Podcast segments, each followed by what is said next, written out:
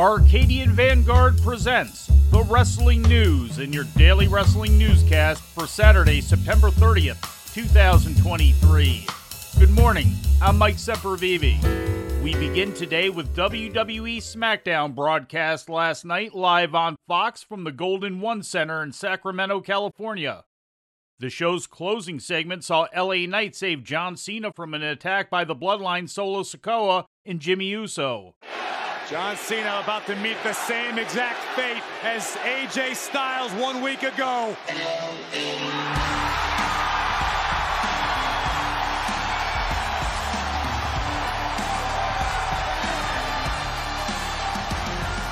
We're in Sacramento, but LA is here.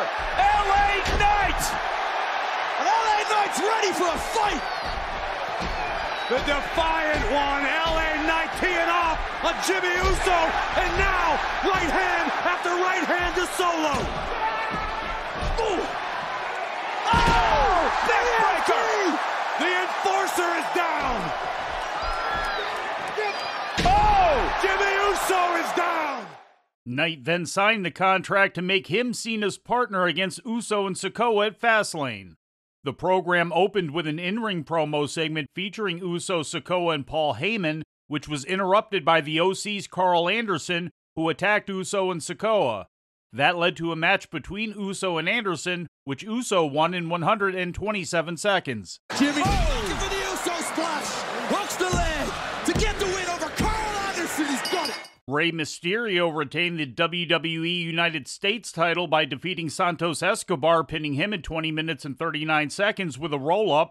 After the bout, as Mysterio and Escobar prepared to shake hands, both men were laid out by the Street Profits. Oh my God! The Street Profits! Ford and Dawkins are back! But Bobby Lashley said, prove it, after saying the Street Profits do not have enough pride earlier tonight. Rey Mysterio and Santos Escobar oh. just went through a grueling match for the United States Championship. They were about to show respect to one another, and they were ambushed from behind by the Profits. During a post match interview, Mysterio and Escobar challenged the Profits for a match at Fastlane. Charlotte Flair pinned Bayley after delivering a spear. Oh, spear! Spears from Charlotte! Following the bout, Bayley and her damage control teammates conspired to attack Charlotte but were thwarted by Asuka. That incident led to Bayley volunteering WWE Women's Champion Iyo Sky to face both Flair and Asuka in a triple threat match at Fastlane. So here's the thing. I've known Bayley for 10 years. She was my first match at NXT, and 10 years ago, I looked up to Bayley. She was the one showing me the ropes. And if it's anything I've learned over the years, it's how to get under her skin. And that's exactly what I did tonight. Thank you, Bayley. Now I have a triple threat against Iyo and Asuka, thanks to you. Woo! In the only other match on the show, Austin Theory pinned Cameron Grimes in three minutes. Afterwards, both Theory and his tag team partner Grayson Waller jawed with Dragon Lee, who was sitting ringside. AEW Rampage on TNT aired last night, featuring matches taped last Wednesday at First Bank Center in Broomfield, Colorado. The main event match on the show saw Hikaru Shida defeat Ruby Soho to become the number one contender for Saraya's AEW World Women's Championship. Didn't land flush, and Hikaru Shida comes around the katana. And as she caught her flush, she caught Soho flush. Saraya and Shida will face off on the Tuesday, October 10th edition of Dynamite, which goes head to head with NXT due to the Major League Baseball playoffs airing on TBS. The Righteous Dutch and Vincent defeated Caleb Crush and Gunner. The Righteous will face MJF in a handicap match for the ROH World Tag Team title Sunday at WrestleDream. New Japan Strong Openweight champion Eddie Kingston retained the title by defeating Rocky Romero in nine minutes. Earlier in the program, during a backstage interview segment, Kingston was confronted by Jay Lethal, who challenged Kingston for the Ring of Honor World Heavyweight title. Jeff, I leave you black in both eyes. And in the opener, the acclaimed and Billy Gunn defeated Isiah Kassidy and the Hardy Boys to retain the AEW World Trios title after Bowens pinned Kassidy. CMLL presented a special Night of Champions show on Friday night inside their home building of Arena Mexico featuring all title matches. In the main event, Titan defeated Mascara Dorada 2.0 to make the eighth defense of the CMLL World Welterweight Championship. Místico also held on to the NWA World Historic Middleweight title for the seventh time, defeating Virus. Stephanie Vaquer defeated La Catalina to win the vacant CMLL World Women's title. Vaquer claimed the title that Princesa Sugehit held for 1,027 days before she vacated on August 16th to undergo neck surgery. The other title change on the show saw Apocalipsis, Cholo, and Disturbio defeat Dulce Gardenia, Espíritu Negro, and Rey Cometa to win the Mexican National Trios titles. Mercurio topped Purafito to retain the CMLL World Mini Estrella title, and in the opener, CMLL World Light Heavyweight Champion El Bárbaro Cavernario defeated Esfinge to make his first defense of 2023. In news from Japan,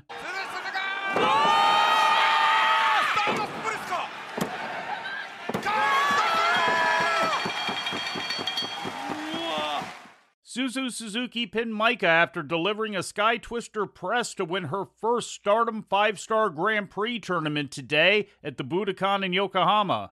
Suzuki made it to the finals out of the red block with 12 points, earning 2 points automatically due to Saya Kamitani being injured and unable to compete. Maika won the Blue Stars block with 12 points, advancing to the final due to beating Mirai earlier in the night. Suzuki was able to advance due to Tam Nakano, Sayuri, and Natsuko Tora all losing their last red block matches.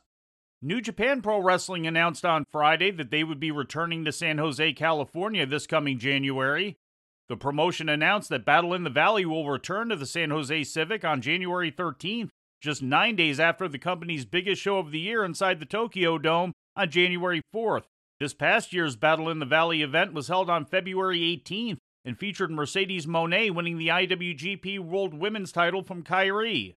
New Japan's first show in San Jose took place in November of 2021 and was main evented by Tomohiro Ishii winning the Never Openweight title from Jay White.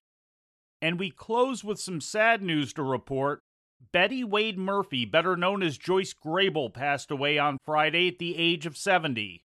Born in LaGrange, Georgia, Grable was trained for professional wrestling by Judy Grable in the Fabulous Moolah and debuted in 1971. She was given the name Joyce Grable due to Moolah believing she bore a resemblance to her childhood idol. She won her first championship inside Madison Square Garden on October 15, 1973, teaming with Vicki Williams to win the NWA Women's World Tag Team title from Donna Christanello and Toni Rose. Grable held the NWA tag titles on six different occasions, winning them three times with Williams between 1973 and 1979, and another three with Wendy Richter between 1980 and 1983. Grable and Richter were the final NWA World Women's Tag Team Champions before the titles were sold by Moolah to Vince McMahon in 1983. She also held the NWA Texas Women's title in Houston for Paul Boesch in 1978 and the NWA United States Women's Championship, which she defended in the Amarillo and San Francisco territories between 1978 and 1981. In 1980, Grable received widespread attention as part of a month long angle for Georgia Championship Wrestling on WTBS, where she and Judy Martin entered into the Thanksgiving tournament for the Georgia National Tag Team titles. The angle played off the 1973 Battle of the Sexes tennis match between Billie Jean King and Bobby Riggs.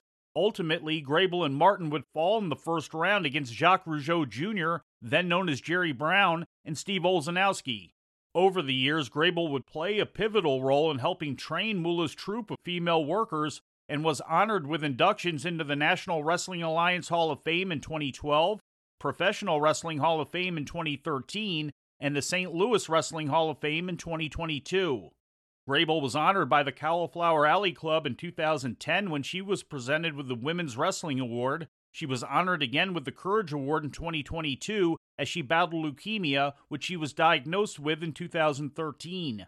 Earlier this week on social media, Grable's son Terry wrote that his mother was under hospice care, stating, quote, We will do everything in our power to make sure that she is as comfortable as she can possibly be. She has lived a long and fulfilling life and is ready to be with the Lord.